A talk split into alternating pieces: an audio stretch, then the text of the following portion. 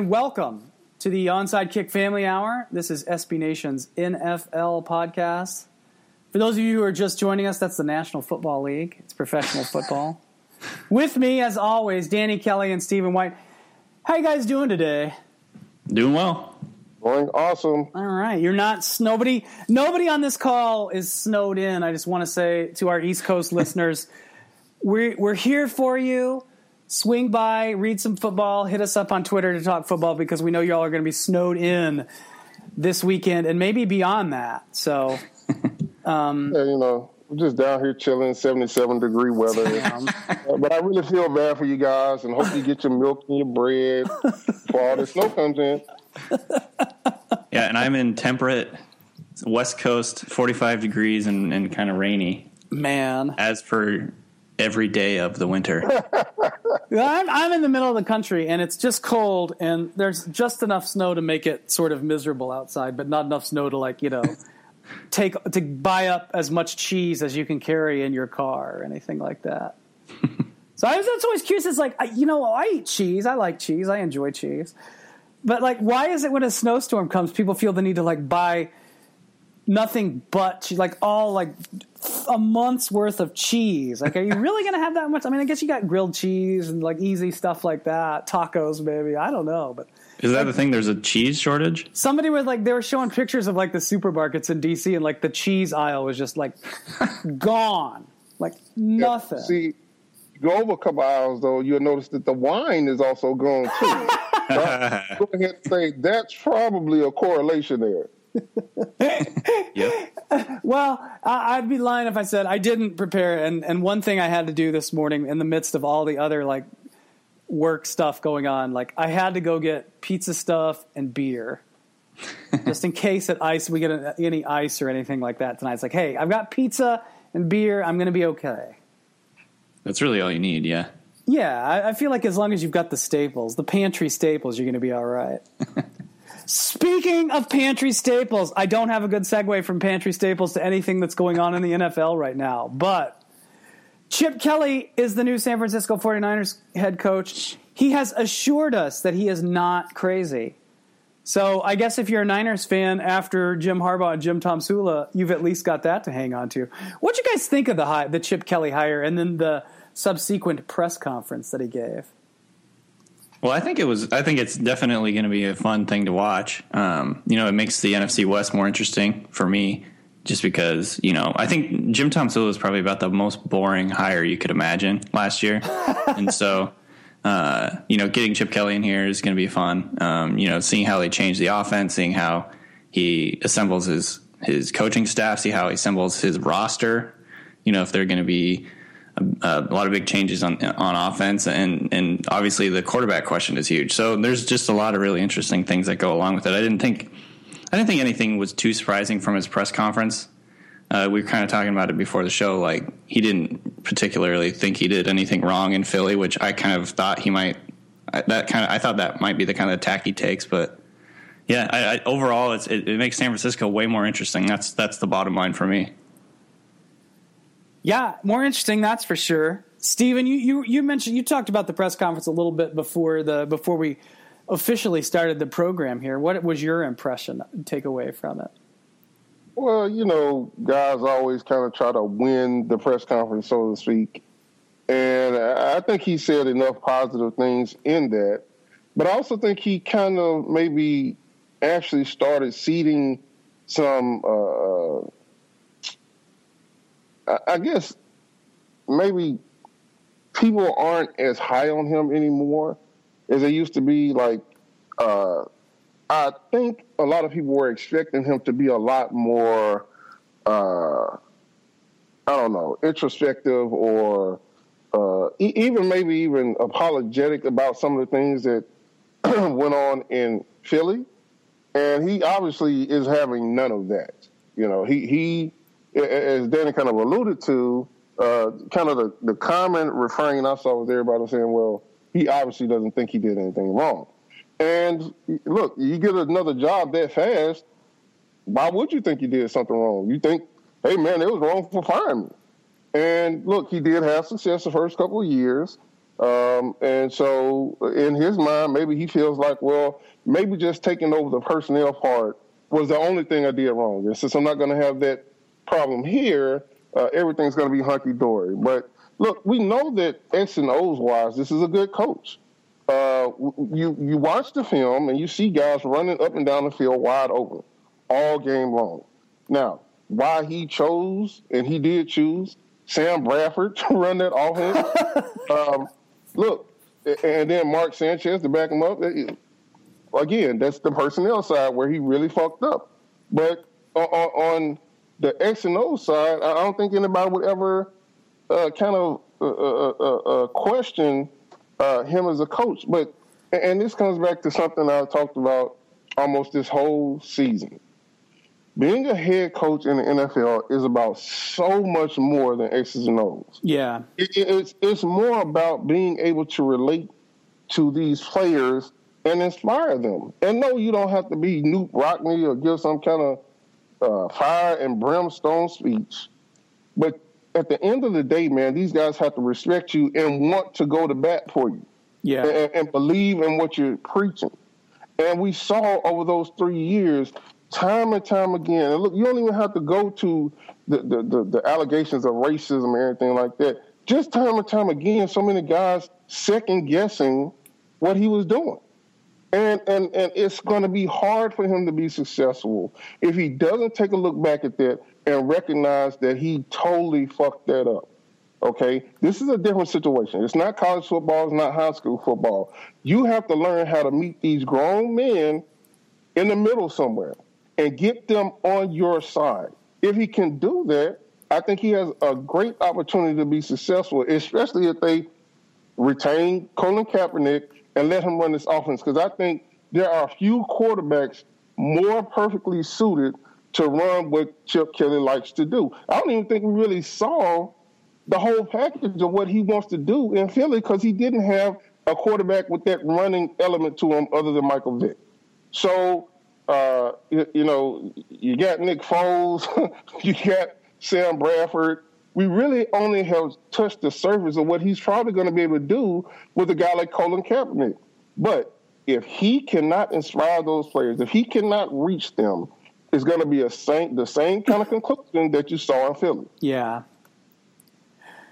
Yeah, you know, in the roster moves he made, it was almost like, you know, I mean, obviously you look at from just like the talent that he's bringing in and why, you know, why are you, what are you doing? Why are you making Sam Bradford the centerpiece of your offense? But also, it's all you. It was like, you know, like everybody thinks they can manage a cap, but nobody actually has to like, you know, you don't actually have to manage the cap. I mean, it almost had that to it. You know what I mean? That like this is like the hobbyist's version of playing salary cap with the team, but and it, and it obviously it didn't work all that great. But there's more to it, and he doesn't have to mess with that now. And maybe he's even, you know, been humbled enough by that experience that he doesn't even have the desire to mess with it. But we'll see what we'll see what happens with that. Do you think he's Do you think he's the kind of guy that can like delegate that kind of stuff? I think there was some question of whether he was a little power crazy in Philly. You know, with the whole coup thing where they took over personnel and everything.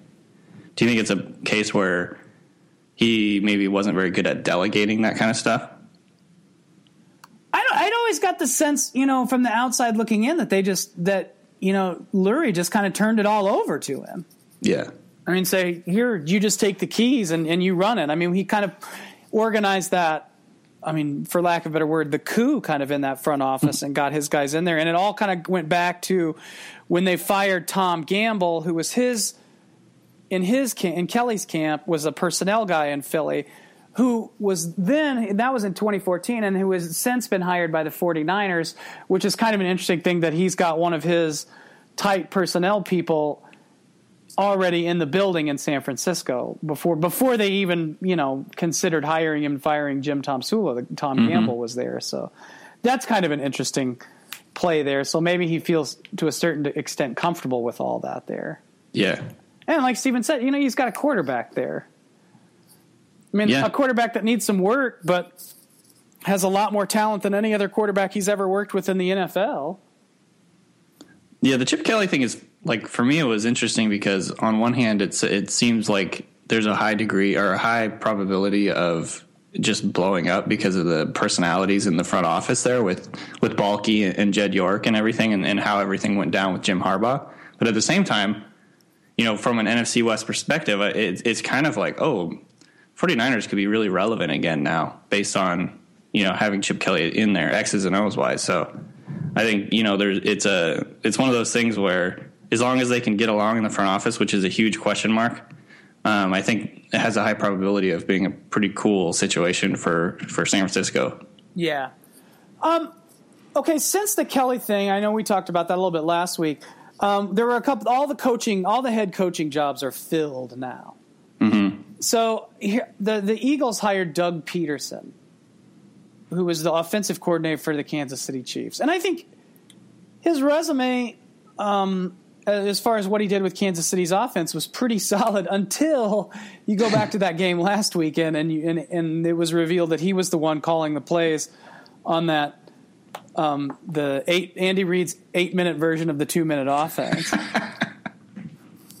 or six minutes, I guess, if we're being to be more charitable. So, what are you, I want to get your all's thoughts on that? That and the the Philadelphia Eagles have essentially kind of gone back to the Andy Reid era. Yeah, that is well, kind of an interesting thing. Go ahead, go ahead Stephen. Well, it, it, it, it's interesting, and in a lot of ways, it makes sense because look, the Eagles haven't had an era of prosperity like what they had with Andy Reid ever. And I don't really think it's, it's even close. And so you you, you, ha- you tried this experiment with, with the college guy, and, and it ends up blowing up on you. It kind of makes sense to, to go back to what was working before. Yeah. Now I don't know that that they're really all that similar. And look, it was kind of funny to me because Pederson made it clear when he was asked about it that hey, we could have went faster now. This is Andy Reid. You know, he told me, he said, go slow. If he wanted to speed up, I'd have sped it up. So, you know, he kind of made it clear that it wasn't really his decision yeah. on, on how they kind of approached that last two minute drill. But it's that two minute drill, it just perfectly encapsulates for everyone why they would be a little bit leery of getting uh, uh, Andy Reid uh, disciple because for all the good that Andy Reid has done uh, in Philly and, now in Kansas City, it seems like in big moments he always comes up with these ridiculous ass uh, uh, uh approaches. Uh, his, his clock management, all that, just always seems to come into question in really big games at really big times. And now you got a guy who's basically again Andy Reid light, and you got to wonder if that's going to rub off on him. So you know, you got to kind of take the good with the bad, I suppose. You, you, want the consistency and the kind of offense that Andy Reid runs, but you got to hope that Andy Pederson has a little bit better uh, uh, um, handle on how to approach those situations in big games. Yeah. Yeah, and you know he's new enough. He's not maybe he's not as set in his ways either. You know, with some guys that have been around for you know have coached for so long. I mean, Andy Reid's approach Andy Reid's going to be comfortable in his approach because he's always he's done it for decades, you know, literally decades. So I don't know. It's interesting hire. I'll be anxious to see how it works out. It's kind of funny. I mean, it's like going back to, you know, you tried to be a vegetarian for a while and then you went went right back and got a you know a, a medium rare steak or something like that. I don't know if that's the best analogy or not, but something like that. I have a dirtier one, but I'm going to keep this podcast R rated. um, Danny, any thoughts on the Doug Pederson hire in Philly? I mean, I don't really know a ton about Doug Pederson, to be honest. Um, he was kind of not anybody that I feel like that we'd heard about before it kind of went down. You know, he, he wasn't one of the the usual suspects in terms of the guys that people were all mentioning as as people that might get hired. So I don't know a ton about him. Obviously, what he was able to do with Alex Smith and, and Maclin this year, uh, you know, was was good, and their offense definitely did kind of take a turn for the better. And obviously, losing Jamaal Charles didn't seem to be that big of an impact. So he has that kind of on his resume and everything, but. Uh, yeah, I don't know a ton about him in terms of how he's going to run a franchise because, like we were talking about earlier with Chip Kelly, I think being a being the head coach is kind of like being the CEO. You have to be you have to be good at a lot of stuff. You have to be kind of that charismatic leader. You have to get people to buy in. It's kind of more.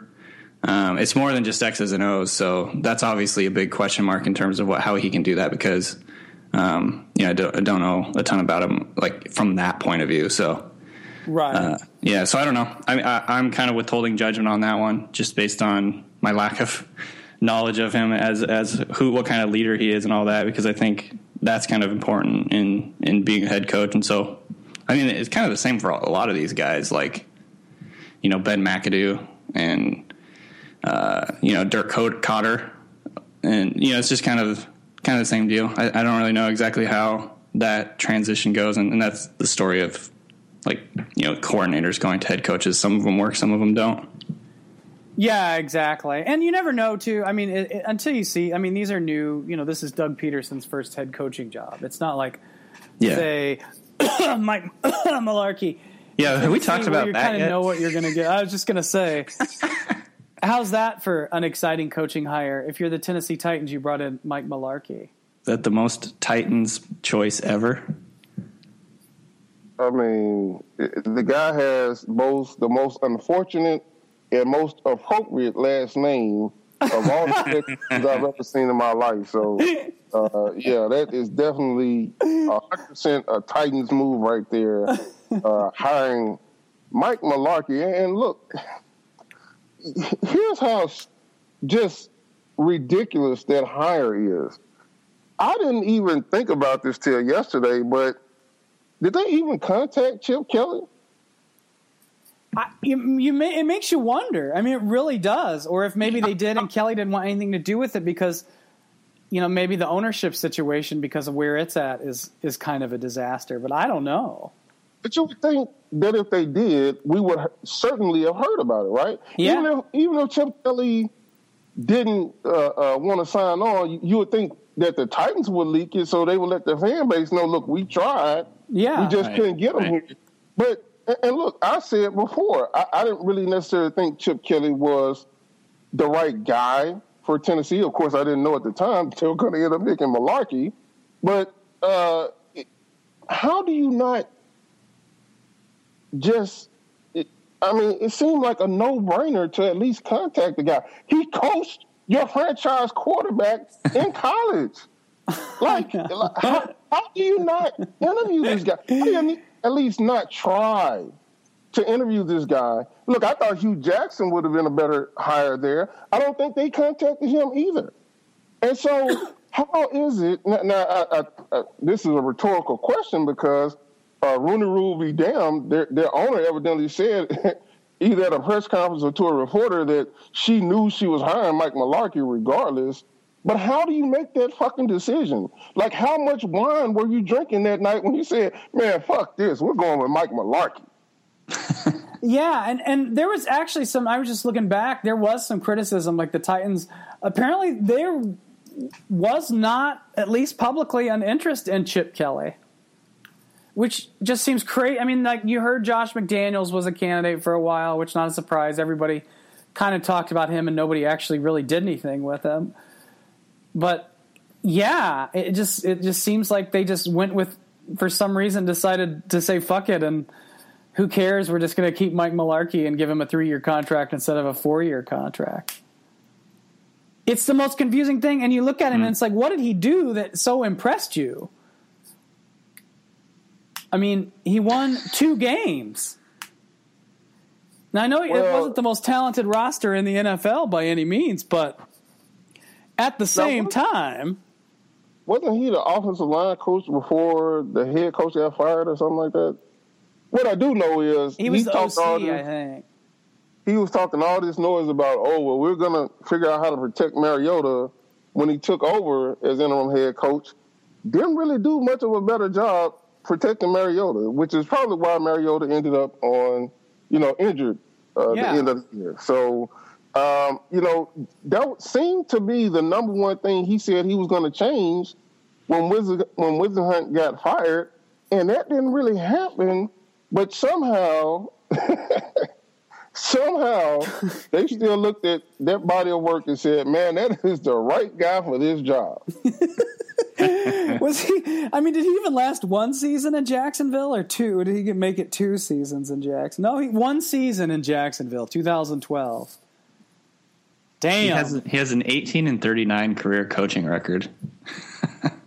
he's not even. That's like He's sub. He's sub. he's Jeff, sub Jeff Fisher. man. He's not even close to. Fisher. He's Like I below the said- Fisher line. Like I said, an appropriate last name. Unfortunate, but appropriate. What's my Did That's you like hear? One of those last PFT? names PFT commenter would say something. He about did. on He said Mike Mike Mularkey literally means loud bullshit.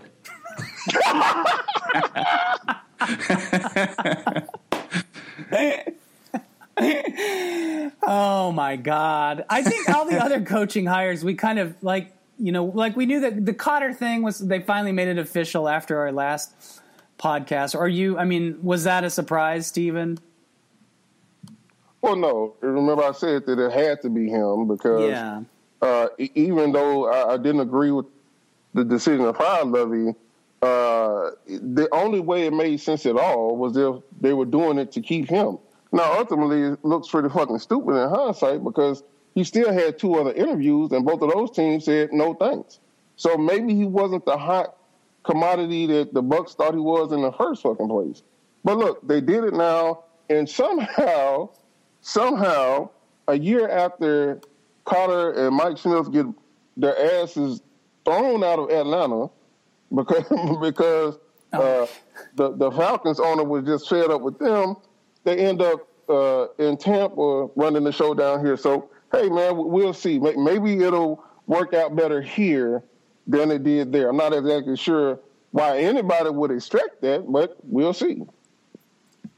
Yeah, that's was the big one. They hired the Mike Smith hired to bring in Mike Smith to be the defensive coordinator there. Which uh, I, any of the coordinator hires stand out? I mean, I I know not every team has filled out their coordinator spots yet, but I saw Frank Reich and is the OC in Philly. Um, it sounds like the 49ers are strongly considering Mike Verbreel for the uh, DC position there. I don't any of these and do any of the coordinator hires stand out to you as either incredibly brilliant or incredibly terrible? I absolutely love what they're doing in Cleveland right now, and, and it's it feels so fucking weird to say that. Yeah. I swear it really does. Um, but we know that Hue was going to call the plays there, but he's brought on Al Saunders, and we know uh, he he he has a great offensive mind. And then uh, he he hired uh, the the DC Ray uh, Horton. Tennessee Ray Horton from from Tennessee, and, and really, you know, people are going to look at the fact that he was with the Titans, but you know, they brought in Dick LeBeau basically to look over his shoulder last year, and you could just tell that that wasn't a great situation. I don't think for either guy. Uh, Yeah. that, that defense it it just didn't even look uh, anything like we're used to seeing from Ray Horton. On the other hand, in Cleveland, they have pretty much the exact right talent for what he likes to do. He likes to blitz a lot. He likes to play a lot of man. And you know, when they get their corners back healthy, which was a huge problem this year, look, I, I, it's hard as hell for me to actually say this, but I really think if they give Hue, a, you know, three years, three years from now, we're going to be looking up and saying, "Hey, man, the Browns just won the damn uh, uh, their their their their division." Yeah, and that's the thing. I mean, it- it's funny because the Browns are paying Ray Horton part of Ray Horton's salary anyway because they fired him because he was they'd hired him as the defensive coordinator in 2013 under uh, that was the year they had Chudzinski as the head coach, and and so they were paying his salary anyway, so they brought him on. So they might as well, I guess, you might as well hire him. but I uh, what, Right. uh, something else that was weird about that situation. Did y'all see the stuff with um, the guy from the Fritz Pollard Alliance? yes, uh, what is his name? Mr. Wooten. Mr. Yeah. Wooten, I actually know because he was in the front office uh, when I was drafted by the, the Eagles. As a matter of fact, I kind of got the feeling that he was the guy that pressed them to draft me late, you know, in the sixth round. He was in the personnel side. And so, like, when I got there, uh, he was always, always on my ass trying to get me to, you know, play better. I was playing linebacker out of position. Uh, but he was he made me like even more nervous than anybody else. I'm trying to perform, and then every day at lunch, they're like, hey, you got to get better. You got to do this. And so uh, I'm not really a huge fan of his anyway. But he almost, to me, but you know, reading between the lines, he almost fucked up Ray Horton's job for a yeah. second. Because he came out and said that Ray Horton was offended and insulted and that, you know, telling all that happened in, in, in the interview with the Titans and, you know, the Titans owner didn't even really expect him to want to be the head coach. Like, stuff is not really ever supposed to come out, even leaked. He's saying it and putting his name on it and putting Ray Horton's name on it when Ray Horton was still under contract to the Titans. Like, he was like, yeah, he's going to be the Browns defensive coordinator. And Ray Horton had to come back out and say, no, no, no, no, no. I didn't say none of that. Uh, I'm still under contract with the Titans. And, and, look, we, we might, I might still end up coaching there. And I just got to wonder behind the scenes, were the Titans threatening Ray Horton uh, uh, uh, to make him honor his contract when they heard those comments? I, I really was kind of totally, I, I don't think the story blew up the way it could have. But when I read those words and then I saw Ray Horton come behind that and kind of try to put out the fire, I was like, man, he, he might have almost messed that guy's job up. Yeah. Yeah, because I mean, Ray, look how quickly Ray Horton came back. I mean, as soon as that got out, Horton was out saying, "No, I never said that," which, understandably so. Right, and ultimately, we see that he did leave, obviously. So it, it probably was all true. But you can't come out and give up the, the details of a meeting like that. No. He was very insulted, and the owner said this, and he said this back. I'm like, are you kidding me? Yeah. That was strange, strange, strange, strange, strange situation, and it was really a fairly quiet coaching carousel until that. I mean, as far as some of the those kind of rumors go, you know. But I don't know. That's that was that was that was a weird one, but I think he's a good. Uh, the back to the Browns thing, if they can, if if Haslam can, to me, if Haslam stays the fuck out of the way and doesn't trip over this and doesn't get pissed because they don't go fight, they don't start the season four and zero oh or anything, then I think they've got something special there. They've made. It seems like to me they've made the right moves. Yeah, I agree with that. I mean, and even the front office hires that they made, the personnel guys. Now, I don't know a lot about them, but I mean, it seems like it's kind of it's it it's it's. I know it, there's the awkward part about well, these guys were sort of in, you know, one was in the baseball world, DePodesta with the Mets most recently, and then the guy that they brought from the Jaguars over. But I mean, you know, there's sort of an inspired component to that. Like, but I still think it's just a matter of if if Jimmy Haslam can keep his head out of the way, then they might make it work there. Well, I have a question related to that, related to the Hue Jackson hire, because I think the Hue Jackson, we all agree that was a pretty good hire. And we saw in Minnesota this year that the Mike Zimmer hire was really a good move for the Vikings. What's going to happen to the Bengals without, you know, right. I mean, it, it seems like they're they lost some pretty key assistants here, and and they're in a situation now too where there's you know, they finished the games with some questions about the coaching staff for the way that their season ended against Pittsburgh in that game. Um, you know, you're moving on to another offensive coordinator now for Andy Dalton. It's a, uh, it's kind of a, it's a weird thing for the hmm. Bengals. Is this going to hurt the Bengals? I think when you have that much turnover, you know, it's got to hurt a little bit. I think we kind of saw that with the Seahawks. They've lost two defensive coordinators over the last like three or four years too.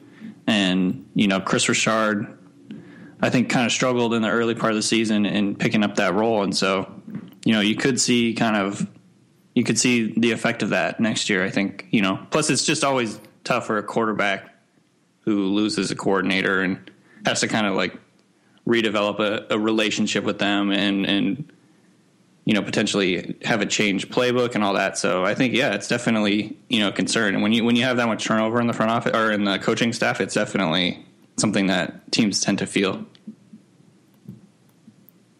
And they promoted Ken Zampese, who is the quarterback's coach, to be the offensive coordinator, which probably makes it a little easier, at least for Dalton's sake. But I mean, the way Hue Jackson called the plays, I just don't know. I mean, if yeah, play calling is kind of an art. Yeah, and the adaptability that he had, I think, was really something that you know we've talked about this many, many, many times here. It's just like he was never one of those guys that tried to force his players into his system. You know right. what I mean? As right. opposed to the coach that says it's my system or nothing, you know? Yep. Let's not forget that this is two in a row. Yeah. Because you had Jay Gruden before Hue, and now they're both gone. Yeah. So, you know, you go down the line, I, am going to assume that uh, this Zampese guy is you know, another one of these uh, that's been in coaching for a long time uh, in the NFL. And so at least the name kind of sounds like he has a yeah. pretty good pedigree, but you just don't know because, uh, you know, like I said, it's an art form. Jay Gruden called a little bit different game from Hue Jackson, and now Zampese is going to call a little bit different game from Hue from Hue Jackson. And then on the other side of the ball, uh, one of the key losses, I think, as far as coaching go, they, they lost their defensive line coach. I'm not even sure why that happened, but it happened. And uh, he's actually down here now with Tampa. Yeah, uh, I will say that that's one the one hire that I can unequivocally uh, kind of uh, uh, uh, support or, or, or, endorse because Jay Hayes has, has done a magnificent job for the Bengals over the last shit I don't know six seven years. And, those guys, when you look at Carlos Dunlap and you look at Geno Atkins and, and, and Michael Johnson, he groomed all those guys uh, to be what they are today. They didn't come to him ready made. Those, most of those guys came, uh, you know, from draft picks or whatever, or, or as young guys. So uh, that defensive line with the Bengals, he groomed them, and now he's gone too. So uh, they have had a lot of staff turnover. It's kind of funny because when you think about stuff like that, you don't really think about the Bengals out of all teams yeah. to have a, a, a, a, whole bunch of coaches um, in demand. But you know, evidently that that that, that is the case. Marvin Lewis quietly is putting together a pretty good coaching tree. Yeah, he really is. Yeah. And I guess that's some credit too to you know that he's. I'm, and I know the criticism of Marvin Marvin Lewis, and I certainly understand it you know, with their record in the playoffs and stuff. But you know, there's some testament to the longevity factor there too. At least, yeah. Is he, he one of, is he the longest tenured now, or second longest well, tenured behind Belichick? Belichick? Yeah, right, right. That's a pretty good. Uh, yeah, that's a pretty good um, Speaking of Belichick, why do you think none? I, it's kind of curious. All of like McDaniels was the hot candidate and nobody hired him, and then you heard Matt Patricia get talked about as a hot candidate and nobody hired him. And it really never seemed to sort of get beyond the rumor thing. I guess that those guys were just happy to stay in New England. That's a good question. I don't know. I, yeah, I mean, um, maybe McDaniels' previous stint as a head coach hurt him. I don't know the man who unleashed Tebow on the on the NFL. People aren't going to forgive you for that. Tebow.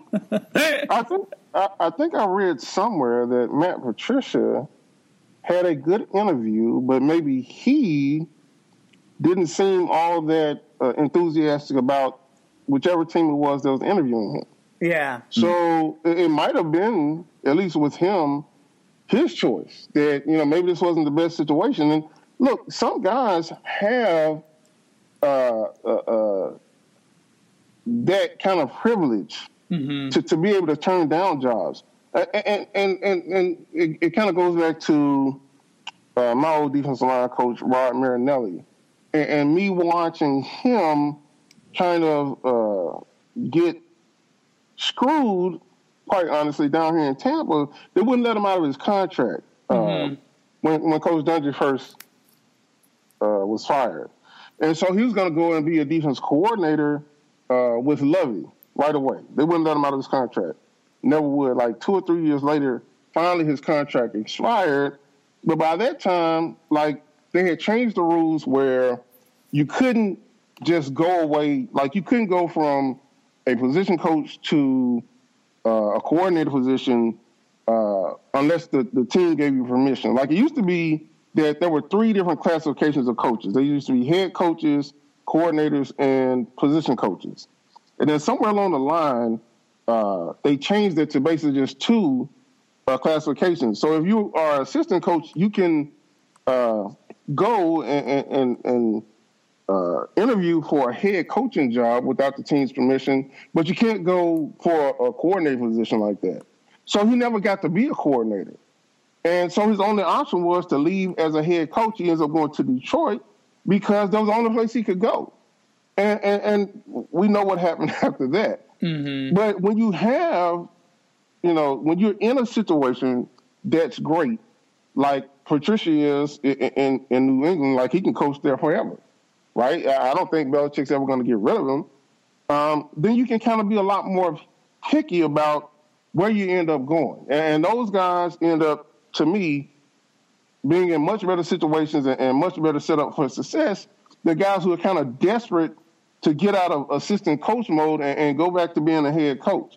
Uh, that, that's kind of a little bit why I'm, I'm still, even now, a little bit weird, uh, leery of, of, of, Hue Jackson in, in Cleveland because mm-hmm. I just wonder if he could have gotten a better situation somewhere else had he been a little bit more patient. But you know, Hue's been a head coach before, and he wanted to be a head coach again, and so I can understand why too he might have started being a little bit impatient. With Matt Patricia, I think this is like the first year we've even heard of him being associated with any head coaching jobs. I think. Yeah.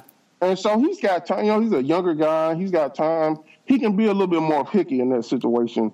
And you know, as far as Josh McDaniels, I just think that uh, people, like I said, people are not going to forget his time in Denver anytime soon. No. No matter how well Brady does, look, Brady has done well with Charlie Weis and, and, and Bill O'Brien and all these other coaches too. And none of these guys have exactly set the world on fire when they became head coaches. I just be honest. so uh, maybe it's maybe people have finally figured out. Look, this is Tom Brady's offense. This is not really whoever they give the offensive coordinator title to. And so, unless we can hire Tom Brady as a head coach, maybe we don't need to hire one of these guys. Yeah, I was just gonna say, man, how long do you think? Uh, how much money do you think Tom Brady made Charlie Weis for his career, coaching career? Dude, doesn't he have like three different teams can him right now still? uh, what, Kansas Seriously. in the NFL or college? Uh, I'm, I'm, talking both. I think Kansas, maybe even Notre Dame is still paying him. Jesus. All these damn teams. Oh man, I, I yeah, I, I, wouldn't be. He's actually coaching the, the East West Shrine game down here right oh, now. Man, like you know, the East West Shrine game this week. He's a head coach, and he was on. A, he was giving an interview saying he had no interest in getting back in the coaching. I'm like, shit, I guess not. You done made all the damn money. Why work if you can get paid for not working? Seriously, I guess that's yeah, just work one week a year coaching a damn All Star game, and them them checks still coming in. Well, and two, you know, I wonder a little bit about with New England, like if there's a succession plan there too. You know, if these guys see like, hey, Belichick's not going to be here forever, right? But maybe he will be. I mean, he might very well be. This is will be his. I think this is going to be Belichick's tenth AFC Championship game. Jeez, with the Patriots. Does that that sounds right? I think it's Brady's tenth, so I'm assuming if it's Brady's tenth, it would be Belichick's tenth. but that's pretty amazing. So let's do let's do get into the games now, because I think we've got. I mean, there's not just been a lot of chatter outside of the Broncos locker room, at any rate, about the games this week, and I think they're. Uh, it's you know you got two pretty good matchups. The best, really, probably the best matchups you could have hoped for. They're the one and two seeds in yeah. each conference. Cardinals and the Panthers in the NFC. They're the late, the the six o'clock game on Sunday, and then the AFC is the Patriots and Broncos. So here's an interesting stat, and I know it's all about Manning and Brady, and obviously there's a lot more than that, but uh, um, Brady hasn't won at Denver since uh, Tim Tebow and Danny Kanell were playing quarterback for the Broncos, which I thought was kind of an interesting stat because the perception how many times have they played? Yeah, I mean it's not just a ton, but you know he's played Manning a few times in Denver, so uh, the old Manning though. Yeah, exactly. All right, let's start with that game. Where let's go, Stephen. Your thoughts on the AFC? Your big picture view on the AFC Championship game? Well, for me, the big picture goes back to this past weekend uh, with the with the Broncos being the Steelers.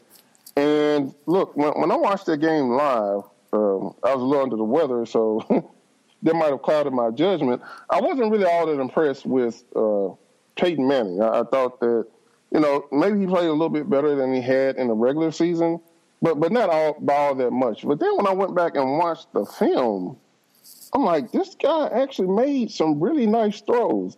He had a, a ton of drops. I think they had like eight drops on the day. And if those balls aren't dropped, and, and most of them weren't hard passes at all, they were like easy. I mean, he would have had a really nice day throwing the football, uh, as far as statistically, as it was just like the last. It wasn't the last throw, but um, it was like late in the game, and he, he throws this ball to shit a guy I barely even have heard of. You know, on their team, I think it's number fourteen, and that was like a dime. That that was vintage Manning right there, and I'm like, he threw it right out uh, uh, into that guy's outstretched hands, too far for the DB to be able to uh, uh, make a play on the football. The defensive back couldn't make the tackle, and then the guy gets like 31 yards up the field. And I'm like, hmm, maybe he was hurt most of this season. Maybe that rest and being on the bench and, and resting his foot and everything else kind of has rejuvenated him a little bit. And I think that got me to thinking really big picture. Because, look, I think we kind of got spoiled watching Manning in a dome for so long in Indiana. Yeah. And, and where you, you look and you say, oh man, his, his arm strength is gone. When in reality, it, whenever he played outside in the playoffs in Indy, he seemed to struggle. Like it, his balls would flutter, and we would talk about you know uh, uh, whether he was uh, choking or something like that. And so I, I come back to this.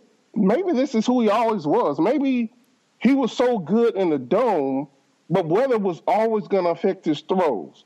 But he's still good enough to get the job done now. Like the man we saw earlier this season that was throwing all those interceptions, that's not who I saw on film Sunday. Yeah. I saw the guy look more like maybe the guy who struggled a little bit uh, when he was in the in Indianapolis outside, but still could get the job done. So um, I was all ready to pick the Patriots in this game, to be quite honest with you. I just didn't see how the Broncos could score enough, possibly, to keep up with the Patriots, even with their own outstanding defense. But now, as long as their receivers come to play and those guys, you know, aren't dropping stuff left and right, and particularly uh, Demaryius Thomas, I think he needs to have a big game. But I'm actually leaning a lot more towards the Broncos now, and I picked the Broncos to win.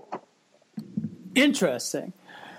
Because that's, I mean, you know, the, I, you forget about that. And I, I, was looking, I was trying to find that number yesterday, but it's one of the drops are one of those stats that are kind of hard to pin down. But I mean, somebody said during the game in the first half, receivers had an unofficial total of five drops, and that's huge because I think the record mm. is six drops in a game. It's just well, the, the number I kept hearing was eight, and it was at least oh. six that I saw for myself on film, but it was it was probably at least six to eight. Well, yeah, and because I mean Manning finished that game and his stats were okay. I mean they were fine, but you know you, you think about if they hadn't dropped all those passes, what they would have been. Because those were catchable balls. I mean you, they wouldn't be graded as a drop in most cases if if they were something that the receiver could catch. I mean go back to the Demaryius Thomas one right at the beginning of the game. And then the one to the running back too, and several yeah. of them were on third down where they would have extended the drive and maybe allowed him to get some more passes off. Yeah, and it, and it wasn't like they were throwing short of the sticks on third down either. I mean, they weren't running the Alex Smith offense with Peyton Manning. And for all you've heard about Peyton Manning as the season's gone along, you sort of went into that game expecting that, you know.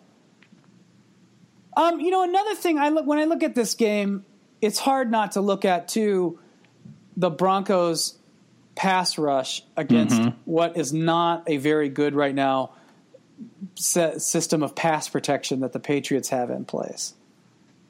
And the Broncos are really good at defense this season. And you've got Von Miller and you've got, I mean, you've got guys that can really, you know, have a knack for getting after the passer like that. And that seems like that yeah. could be kind of a, a key matchup there. Danny, you look at these, you look at this part of the breakdown in this game. What do you see here? Yeah, I mean, I think the the pass rush for me is the big thing, and and uh, you guys can correct me if I'm wrong. I think I heard last week that the Chiefs didn't hit Brady. Uh, for some reason, the Chiefs' pass rush just really disappeared last week, even against the Patriots' offensive line, which is you know um, had a lot of injuries, and, and, they've. I think I saw somewhere they've had like 31 different line combinations this year, something ridiculous. Mm-hmm. Um, and so, obviously, to me, the big matchup is, is that pass rush. You know, Von Miller coming off the edge. Can they protect Brady? Can they keep him upright long enough to have him get the ball out? Obviously, you know, over his career, he's always been really good at at getting the ball out quickly and, and, and avoiding the pass rush because of that. You know, he's obviously not a mobile quarterback, but he's still done a really good job of finding receivers. And so, you know, that to me is the big the big, you know, thing to watch because if they can get consistent pressure on him and force him into some mistakes, then that could be big. And that's kind of what they've done all year. Then they have three really good corners, obviously, and so the combining their their defensive backs with their pass rush is, is why they've been so good. Obviously, they ha- they actually have a couple really good linebackers too. So that defense is just really stacked. And uh, yeah, and so if they can give if they can give the Patriots trouble up front, that could be the big difference in the game in my mind. Um, so obviously uh, that that'll be kind of the thing I'm watching. Yeah, for sure. What uh, what are some of the uh, the other parts of this game when you look at these two the matchups here? What else are you looking at? Um, for me, I, I think that it's incumbent really on both teams to run the football this week. Uh, I think uh, that was definitely uh, an underrated part of the Broncos win last week. Uh, they got uh, CJ going and, and Hillman as well to a lesser extent. And uh, look, the, the Broncos, I mean, I'm sorry, the Patriots now have Steven Jackson in the fold, and they got him kind of going a little bit on short yardage stuff last week against the Chiefs. And, and they also have James White, who is kind of a scat back type guy sneaky fast out of the backfield, uh, who's going to be a factor as well. And so the the the, the best way to kind of mitigate a pass rush, and look, the the the, the Patriots can get out the pasture too, is to run the football. They're mm-hmm. both are going to have to mm-hmm. use that to slow down their pass rush. The Patriots especially, because uh, uh, uh, like Danny alluded to, man, the, the Broncos to me last week didn't really let it loose as pass rushers because they were a little bit worried about being stepping up in the pocket and, and being mobile. When you know a guy is going to be a statue, and, and Tom Brady has great functional mobility, he knows how to field the rush, but he is still a statue in the pocket. Those guys can go ahead and tee off. And the only way, well, not the only way, but the best way to get them to slow down a little bit is to get the you know get to run the football, run some draws, uh, run some screens, and get those guys to be a little bit more hesitant. But if you can't run the football, we know. Look, I think the Patriots came out and, and threw the ball like their first yeah. two drives or something last week. They had one throw had, in the first half or the first quarter. Right uh, now, they, they, had the luxury of doing it to, to, in my opinion, because Justin Houston wasn't wasn't out there. Uh, he didn't feel good. He only played like eight snaps the whole game. Um, but yeah. it's going to be a different deal when you got Von Miller and uh, uh, DeMarcus Ware come from the other side, and you got some good interior rushers like Derek Wolfe and and, and, and the kid out of Tennessee. Uh, those guys can really get out there. Antonio Smith, you have got to, what, find a way to slow those guys down, and the easiest way to me is run the football. So you know, I, I, wouldn't say that the, the the team that gets the most rushing yards is going to win or something like that. But if the Patriots can't run the football this week, I think you're going to see a much different result from last week. Yeah. Danny? Yeah, I mean, I totally, that's, I totally agree. I mean, if you're going to, you know, obviously they're not going to find offensive linemen all of a sudden this week that are, that are really, really, you know, good at pass, pass pro. So you have to kind of scheme around, and I think that that he said it perfectly in terms of you do a lot of screen passes, you try and get them to to think twice about like you know coming all all out balls to the wall in terms of the pass rush. And you know Brady and Belichick are smart enough to do that stuff, and I think you know they've been doing it forever. So um, yeah, I mean that's that's the route they have to go, and, and um, you know, I think the other matchup to watch is obviously Gronkowski on whoever they end up trying to, Yeah. to match him up with. You know, he's always yeah. That's kind of like you could say that for every Patriots game ever, probably. but but I mean, honestly, like he's he's he's the best tight end in the league, and, and you know he's going to be a big part of that game plan, I'm sure. And so, you know, especially with kind of the Broncos talking trash about how he pushes off and everything, kind of the pre the pregame hype around that, that should be pretty interesting to see kind of what happens with how they end up using him. And, and, and yeah, he's just, he's all over the place. You know, he lines up in the slot, he lines up in line. They put him all the way outside sometimes if, if the matchup dictates that. So, um, I mean, I think that's obviously going to be one to watch. It's a big deal. And, and, you know, that's, that's not breaking new ground, obviously, but, but yeah, gotta watch Gronk. Absolutely. The low blows thing. That's been like the, the sum total of trash talk this week, too. The low blows, Gronk's low blows tweet. Yeah. Um, they, these teams are going to have to step it up. What kind of what kind of world are we living in where the where the media has neutered players to this extent? um, let's see. Let's go to the NFC game because that is obviously yeah that's another big matchup that everybody you know is really kind of focusing on Carson Palmer versus Cam Newton. Two you know probably the one and two guys for the MVP award this year. Uh, it's so it's sort of neck and neck, so it's you know makes sense that people would focus on them. But there are a lot of other interesting matchups in this game too, and we've talked about the Panthers all season just being able to find offense in the most unlikeliest of places, and uh, th- that hasn't really changed. That didn't change against the Seahawks. Sorry, Danny. Last Yeah. week, and it didn't. It hasn't changed all season. I don't expect it to change much this year. So let's let's go to the NFC game. Danny, you look at these two teams. What part of this game interests you the most? Is the most intriguing matchup to you? I mean, just coming off of the Seahawks game, the the Panthers punched the Seahawks in the face with with their with their defensive line and with their offensive line. Um, I've never seen the Seahawks get. I mean, in the Pete Carroll era, they haven't gotten that their asses kicked that hard in the first half of a game in in four years, five years. Um, so that was pretty impressive from you know the Panthers' point of view. They they ran the ball. First run was like sixty something, fifty something, sixty yards. Um, they they ended up scoring on you know they they do their kind of their run game where Cam Newton counts as a runner, so it's very very hard to defend. Um, you know Cam made some amazing passes in that game too, but but it started up front. I think the Seahawks defensive line got got dominated up front at, at the beginning of the game. They ended up kind of figuring it out later, but um, early on it was like they didn't have an answer, and then uh, you know offensive or defensive line they were penetrating on almost every play. Kawann, Short was really really good in that game. Um, yeah, I just think it starts up front. So it, it, you know, the Cardinals haven't exactly had a great offensive line this year. I think, you know, if they, I think what the Card or what the Panthers will do is try and make the Cardinals one one dimensional, and they might succeed pretty well at doing that. And then they can kind of go into their pass rush, pin their ears back a little bit, and um, you know, try and try and hit Carson Palmer, who has struggled in the last couple games. He he wasn't good against the Seahawks in Week 17. Um, you know, he, he made some pretty terrible passes against the Packers. He ended up with a lot of passing yards, and, and ultimately he had a he had a few really great throws in that game. But I think he threw for two or three two interceptions. He actually probably should have thrown a few more. And you know, Bruce Arians kind of chalked that up to nerves or whatever it was because it's only his third playoff game or, or whatever it is. But you know, kind of I think them kind of putting pressure on Palmer and kind of getting him out of his game, getting him psyched out a little bit will be big. And I think, you know, they did that to Russell Wilson last week. He threw a pick six and he threw another interception later.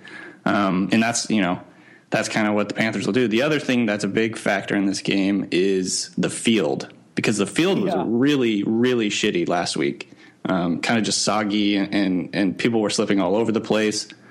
Um, so that's, that's a, you know, that's something to keep an eye on too, because the Panthers practice on a field like that, and, and obviously the the Cardinals have that meticulously managed field where they, you know, like uh, they can wheel it in and out of the stadium, and, and it's like out in the desert sun and everything. So I think it's just, uh, in my mind, most of the advantages go to the Panthers in this one. Um, obviously, I like the Cardinals, and I think they have a, a really great system, and, and I like how they push the ball downfield and everything. But I just the Panthers to me look just so tough. They just they punch the Seahawks in the face. I haven't seen the Seahawks get get you know, up against the ropes that quickly, you know, in five years. So it was it was really impressive. Yeah, they kind of used a game plan similar to what the Seahawks have done over the years. Yeah, they Seahawked the Seahawks.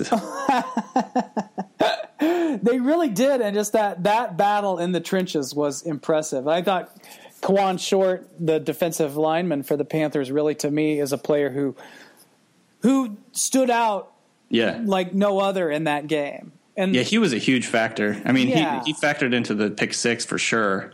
Um, and then you know, just they couldn't get the run game going. They couldn't get anything going on offense in the first half. I mean, the Seahawks made they made some adjustments in the second half and, and managed to do okay. And but credit where credit is due.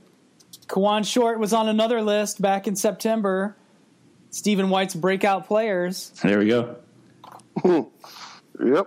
and uh, it- you know, the thing about this game to me is, uh, you know, in boxing they have that saying where styles make fights, and, and that means that you, you might have a team that that's really good and they beat up on another team, mm-hmm. a team B, let's call them, and then team B beats up on team C. But Team C is a bad matchup for Team A, and they kick Team A's ass. So I can see both sides of the coin for both teams on this. Because here's the thing the Panthers, for as good as they, their defense has been this year, have a bunch of defensive backs that are hurt. Mm-hmm. And so you're playing a guy like Robert McClain, their cornerback. And he's getting toasted like you know all you need is a little bit of butter and maybe some jam. The second half of that game man they, the, the, the seahawks are giving him the business.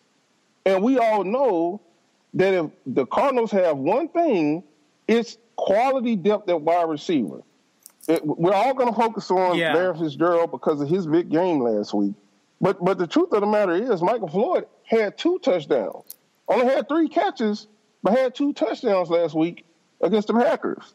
And, and then you got the Brown brothers, Jar- Jaron and John Brown. And sooner or later, one of those guys are going to be, be matched up on Robert McClain, or, or, or maybe even, uh, um, um, what's his name, uh, Cortland Finnegan. And that's going to be a problem. So now it's going to be a race. Can that pass rush, pass rush you guys were referring to, which has been great all year, and I think actually might benefit uh, from uh, uh, um, what's his name being out, uh, uh, the, the, the, the Jared Allen Yeah. being being hurt. I actually think that uh, Mario Addison and, and Kony Ealy might give you a little bit more pass rush with, with Jared Allen out, but don't tell anybody. But is that pass rush going to be able to get there to Carson Palmer before he can bomb on your ass on Robert McClain or Cortland Finnegan? That's going to be a kind of back and forth the whole game. And so that's why I say styles make fights because look, yeah, they, they got uh, uh, uh, Josh Norman at one corner, uh, and, and and one of the the, the the the places I think they do have a good advantage is at linebacker because we know that uh, the Cardinals like to really use uh, uh, their rookie running back David Johnson out of the backfield. And this is going to be a week where he's not going to be open a whole lot because you you got Thomas Davis and you got Luke Kuechly patrolling in the middle, it's going to be a lot harder for them to use him in the passing game. But on the outside, man, it could get ugly. Look, Kurt Coleman got roasted. D, he's not a guy with a whole lot of speed. He's a guy that can make some plays you have to throw the ball fast. But if that pass rush can't get there, and Carson Palmer can push the ball down the field, it could be trouble for that Panthers defense. Now, on the other side of the football, we know that the Cardinals defense is made to rush the passer and make plays against the pass. Their secondary is outstanding. And uh, co- uh, conversely, the Panthers don't have a whole lot of, of options in their passing game. Ted Ginn can get down the field. That's about all he's going to do. And it's going to be cold, so I'm not sure how you know uh, a viable uh, uh, option he'll be as a deep ball guy when it's 30 degrees or below uh, in Carolina this weekend. Uh, Greg Olsen, their tight end, is pretty much their number one target. He was hurt a little bit last week. Uh, Kam Chancellor just about took his head off. So, Yeah. you know, how healthy will he be? But, but before they can get to rushing Cam Newton and, and trying to, you know, make it hard on him to, to complete passes, will they be able to stop the run? I'm not sure, especially if, and I think they will, if the Panthers get Cam more involved in running the football. I think last week he actually had the lowest uh, rushing total of his career of running Really? the football. Yeah. Because they didn't run them much, and then in the second half, obviously they were trying to kind of protect guys and keep guys healthy. They didn't really run them on a whole lot of uh, uh, uh, uh, running plays. But if it's me and I'm the Panthers, he's going to be featured prominently early and often in the run game because I don't think they can account for them for all of their matchups. Uh, um, prowess with you know they got the one safety that plays linebacker and stuff like that. That's great if a team's going to throw the ball a lot. But when they come downhill and run the football right at his little ass, look, I don't know if, if, Johnson's going to be able to stand in there and really play linebacker like he's lining up at linebacker. So if it's me, I'm not going to, if I can, I'm not going to see if you can rush Cam Newton and if you can cover Ted Ginn and Corey Brown on the outside and, and Greg Olsen. I'm going to see if you can stop this uh, counter OF coming right at you. I'm going to see if you can stop this read option. I'm going to see if you can stop this uh, uh, uh, ISO right at your weak side linebacker. And I'm going to keep on seeing the whole game until I wear your ass out. So that's the contrast in style. I think the Cardinals have to come out chunking the football, throwing it up and down the field, getting them to back off, and then maybe trying to run the football that way. I think the Panthers have to come out pounding the rock over and over and over again. And it's going to come down to a battle of wills. Which style of football is going to win this game? You would think the hard nosed downhill running is going to win out in the colder conditions, and then plus the Panthers are at home, but you just never know. You talked about those field conditions. Listen, those field conditions kind of turned in Seattle's favor in the second half when the Panthers really couldn't cover anybody all of a sudden. So, way more talented across the board. I'm saying wide receivers for the Cardinals, way more uh, uh, uh, uh, dangerous uh, uh, skill position guys, and you got Robert McClain out there who look might not be able to cover me if I go on the deep route. so, I'm just saying we're going to see which style of football is going to win out in this game. And I, I, I honestly, I picked the Panthers, but I could definitely see it going the other way as well. Which game was harder for you guys to pick? I think the NFC game was harder for me to pick, Me too. but they're both tough. I mean, they're, I mean, they're, they're both one two. You know. Yeah. When was the last time the, the all four teams were the top seeds? Was that like 2004 or something? Ah, it seems like it's been a minute. I think I. I think I saw 2004, but I could be wrong about that. I wouldn't be surprised. It seems like you know they're usually good. Like even a wild card sneaks in there every now, you know, pretty Yeah. regularly. I think Larry Fitzgerald's going to have a big game. Kind of what what Stephen was talking about, and you know, because he's lining up in the slot a lot. They're not going to have Josh Norman follow him around too much, or probably anyway. And and um, so I think Larry Fitz is going to have a big game. Cortland Finnegan's probably going to have his hands full with that. Well, then they can with him in the slot. I don't know. They can probably put Kuechly on Fitzgerald some and not. I mean, Which will, yeah, that'll be cool. I mean, that'll be fun to watch that too. But because at least you match him physical for physical. You know what I mean? Mm-hmm. Kuechly made an amazing play in that last game against the Seahawks where he kind of dropped into the deep, like, uh, down the sideline. They threw like kind of like a uh, deep out to Doug Baldwin, and Kuechly like tracked it all the way to the sideline and knocked it out of his hands. It was amazing. That guy is so good. Yeah, he really is. I mean, and I mean, he gets attention. It's not like he's nobody's ever heard of the guy or anything, but you know, just for the fact he doesn't he doesn't get a lot of sacks, he doesn't get a lot of interceptions, so he just he never kind of bubbles up in that Yeah. you know the the highlight reels that you see on Monday mornings all throughout the season so regularly. So it's kind of you know it's interesting for that. He's his career's been interesting to follow for that respect too. But I, I'm looking forward to these games. I mean, I think they're going to be good. I, I you know, Yeah. I, I think whoever comes out of the AFC and NFC. I think we're in a good situation because it's going to make for an interesting Super Bowl too. You know what I mean? Absolutely. And after sitting through some boring Super Bowls, it's always nice when there's an exciting one.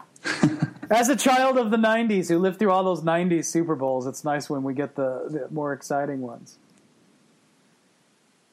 even if it does doesn't always end the way we want it to end. Sorry, Danny. I'm, just, I'm not trying to pick on you for the Seahawks. Dan. I'm not trying to pick on the Seahawks. Can we not talk about last year's Super Bowl, please? Obviously, my longtime LA Rams roots are showing through here. um, all right. Well, it's a good. We've we've got a good week of football at the very least, and we've got uh we've only got three more games left this season. So Crazy. um, we're it's get, we're gonna. I'm, I'm kind of ready for the season to be over, but at the same time, it's always one of those bittersweets. I'm gonna miss it when it's gone because what do we do on Sundays now? Yeah, exactly. Communicate, like not watch twelve hours of football. It's going to be weird. Yeah. I think I I think I'll adjust, but you know, it'll be a transition to say the least. All right, guys. Uh, well, that's been good. We've got a good show in the books here, and uh, I, I think I think our listeners are going to be real, real happy with this one. So, um, if not, hey, you can hit us up on Twitter and, and bitch and moan about us. Uh, We we love we love your interactions. We really do. So, uh, all right, um, guys, let's uh, let's enjoy the games this week and reconvene uh, for some more podcasting next week, and we can be we'll be talking about a Super Bowl. Sounds good. Sounds great. All right, then we will uh, call the show. All right, guys. Um, cool. I will. I got a couple things. I'll shoot you an email this afternoon, and uh, we'll keep moving forward. Sounds good. I'll send the Greg Olsen thing over later today too. All right, cool. Word. All right, later, dudes. All right, later, guys. Argument whether they should have uh, Osweiler in there or not, but but yeah, I, I think uh, it's a really interesting matchup because it's strength on strength, and, and what we'll get from uh, Manning might actually end up being kind of the difference. Yeah, for sure, and uh, it'll be interesting to see that play. There's a lot of a lot of question marks for that game. I think more so than really any of the others. It's it's kind of the uh, it, it's the exact opposite of like the Seahawks Panthers game where it just looks like everyone is ready for a thorough to hand out a thorough ass kicking on both sides of the ball for each team. So it'll be uh it'll be it'll be a good Sunday, a good Saturday of football. We got uh we got some games, and then we'll be ready for the the the, the conference championships, and then we're two weeks away from the big Super Bowl. It's crazy. If you had to pick right now, out of the four teams in each conference left, what would be your top Super Bowl matchup? Starting, I'll start with you, Stephen. Say that again. All right, you if you had to pick out of the four, you know, the teams and the teams that are left, what do you think the most interesting Super Bowl matchup would be? Um, the most interesting. Let's see. Like if you could pick the Super Bowl matchup that you'd want to see the most from the teams that are left. That is a tough question. The, the, the AFC is really the tough one for me. I, I want to see the Panthers in the in the Super Bowl, quite honestly, just because they're an old school team with the, Yeah. the kind of uh, player at quarterback that we have never seen before. And so I want to really see if he can win a Super Bowl with Ted Ginn Jr. He might go down as the greatest quarterback ever if he pulls that off. And I'm, I'm only being half facetious there. But uh, the, the, the AFC is harder to pick because of the injuries. If, if Big Ben was healthy and Antonio Brown is healthy, then you know I kind of want to see what they could do, but they're not. You got a, a, a, a tremendous defense in Denver, but do I really want to see Peyton Manning get battered again in the Super Bowl? Because again, his arm isn't really all that healthy either. No. Uh, I like to see the Chiefs in their defense, but Alex Smith, you know, Yeah. is he going to keep pushing the ball down the field like he's been? Jeremy Maclin's hurt, and then you know the the Patriots. Uh, they always got something going on. Guys smoking K two now. Some you know drunk might knee might be hurt. it's just always something with them. But but I would say this: the most um, hmm, how can I put this? The most social media meltdown potential would come from a Patriots Panthers Super Oh. Bowl where Cam Newton outplays Tom Brady to win the championship. Oh yeah. Like that would be so glorious on Twitter. Because look, I just said something complimentary of Cam. Didn't even mention uh, Tom Brady at all or allude to him. And I got all these angry tweets from uh, Patriots fans. How dare you? You know, How uh, dare that he's an MVP candidate. Not a candidate now. I just said he was a, a candidate. And, and they just went on. And so that would be such uh, just a glorious day on social media in in general. It, we might not see another day like that again ever if it would have happened. oh no, can you imagine the takes if Cam Newton won a Super Bowl? How that'd be the worst summer ever because we just would be first take and Skip Bayless and and what's his face just going on and on and on and on and on and on. But yeah, Danny, your Super Bowl. Man, well, I mean, obviously, I uh, I would personally like to see a Seahawks Patriots rematch, I wonder but why. um, but I uh, have uh, other reasons for that. I think the I personally think if the Seahawks are going to not make it, and that that would mean I have no real rooting interest in it. Uh, I think it would be fun to see the Cardinals play the Patriots. Um, and if that wouldn't happen, I, I would probably be a close second would be Cardinals Steelers. And you know, Seattle fans are going to be mad at me for thinking that this it'd be fun to see the Steelers in the Super Bowl. But um, I don't know. I just think in terms of if they could, like, if the Steelers could get healthy, I just love the uh, I love their receivers. I think they're a lot of fun to watch.